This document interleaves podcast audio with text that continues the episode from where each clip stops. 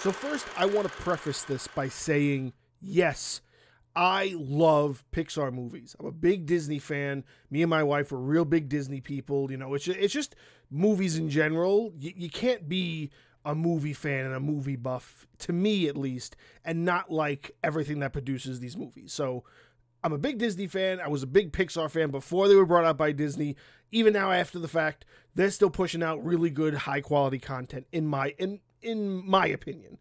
Now, this film, Turning Red, which came out, um, I want to say sometime in the mid of last year, maybe the beginning of last year, I don't remember exactly. I've seen this movie three times so far and still haven't done the entry for it. It's been sitting on my list for a while, and just about a week or so ago, I sat down and I made my wife watch it. Well, not made. I just, you know, we go through movies and sometimes we sit there and we go, oh, what do we want? We want a horror. We want something lighthearted. Turning Red popped up and I'm like, have you seen that yet? And she said, no, really, I haven't. I'm like, all right, if you're up for something that's not too heavy, I think this is a perfect film.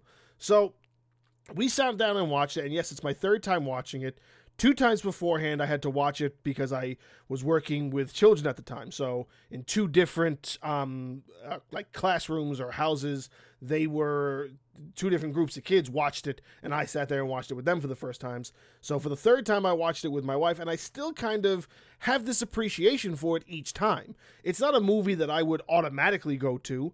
That's that's not saying that there's anything wrong with the movie itself though i do know that the movie wasn't received very well, which is a bit shocking to say the least because it does have a fairly good undertone and message to its story. And that's what Pixar really tries to do with their movies. They try to have this underlining story or this underlining moral compass that they try to like signify. And the one for this is just kind of coming of age teenage girl, which is really good because there's not a lot of that out there and I think this is a really good depiction of that.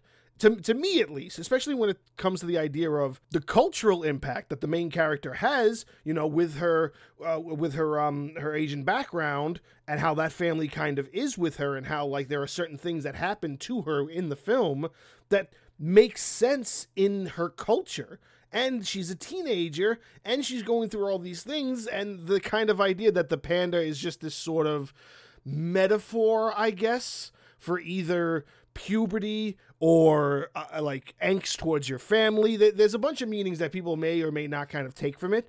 I don't actually know if the red panda has any sort of um, Chinese mythology connection to anything. I haven't really looked into anything of that nature. But what I what I do know is that even with all of that, this film really wasn't successful. Like I looked it up and I think the budget of it was like 200 million or something like that. And I think it only pulled in like 20 million. Like it's really like a, a big fail on part with what Pixar usually does, especially just Pixar and Disney. It's really the bottom of the barrel as far as that's concerned Eh, ratings wise like reception like i don't think it's got the worst ratings in the world. Some places give it something like 50 out of 100 some place it get i think like on rotten tomatoes i think it's like 95% but then you go to like imdb and it's like 2 out of 10 so it's very much very much a mixed bowl when it comes to who's viewing this and who's kind of giving critiques on it and for me, I I enjoyed it. Like every time I watched it, I didn't find myself not enjoying it and not saying that oh this is a good movie. It's definitely not a go-to like I said because I have my set list of Pixar go-tos. Number 1 is usually Brave. And I don't care what anybody says about that. Brave is my fucking movie. It's better than anything else they've put out over something like Inside Out. Brave and Inside Out are definitely a top 2 for me when it comes to what Pixar is dishing out these days. With that being said, it still deserves a little bit of credit because it is still unique. It's not saying that it can't be done already. I'm pretty certain this isn't going to get a sequel of any kind. And the only real anything else it's gotten is they took the band that the um, the character is obsessed with, Mei, the uh, the the band Four Town, I believe it's called, or Four Chan. I can't remember what it's called, but they took that band and they're making like actual music for them and they're producing like an actual album or something something's coming out when it comes to that band. That's the only thing that this this film has really led to. Other than that it has one thing coming up that i think is really unique and i don't i don't know why this is a short-lived thing but apparently from what i read uh, the disneyland in shanghai for limited time is going to have the the uh, the mascot for Red Panda Mei when she turns into the big red panda. They're going to have a mascot for that running around for like 6 months this year. Only two things that has come out of this film. I don't necessarily blame it on anything except for it's it's meant to hit a very niche group. You know, if you have mothers that want to show it to their teenage daughters or even their younger daughters, it's going to hit with them. You have movie fans that are like me, it might hit with them. You might have other movie fans that are like me that it's not going to hit to.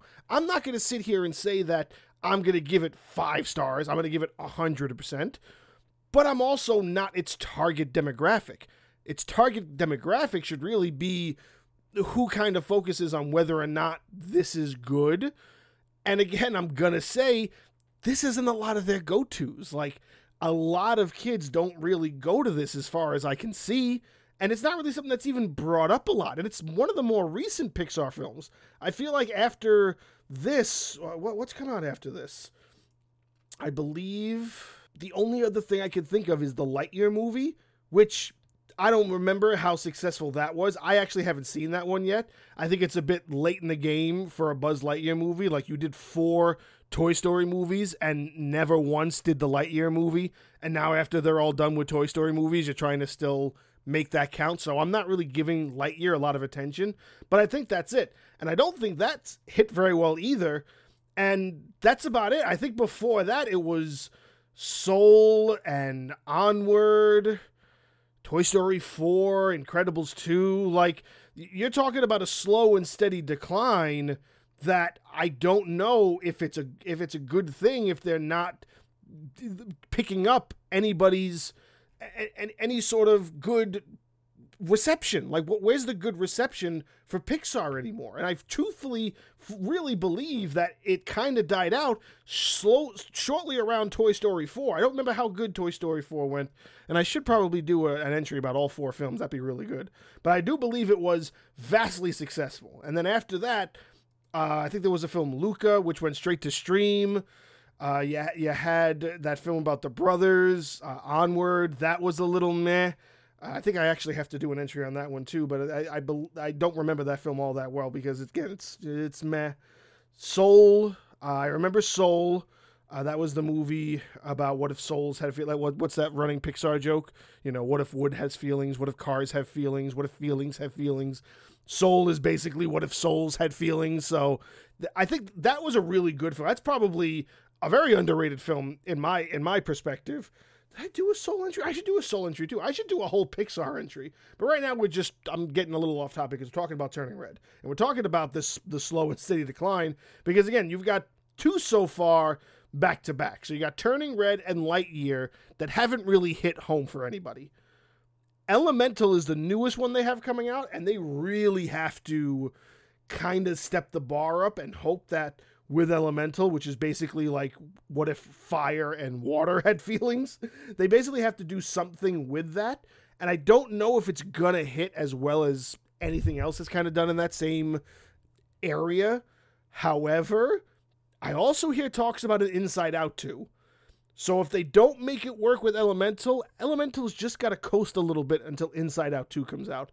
And then Pixar would really make a good comeback with that because I think Inside Out is a great movie to do a sequel of because you don't necessarily have to do those same characters. You can just do another set of somebody's emotions and have them connect in that universe in some way. Of course, they're not going to do that because they don't take it that seriously. These are, again, mostly a demographic of kids' movies. But I do love these movies. I do love Inside Out. And I think the majority, you know, Incred- Incredibles 2. Oh my goodness, Incredibles 2.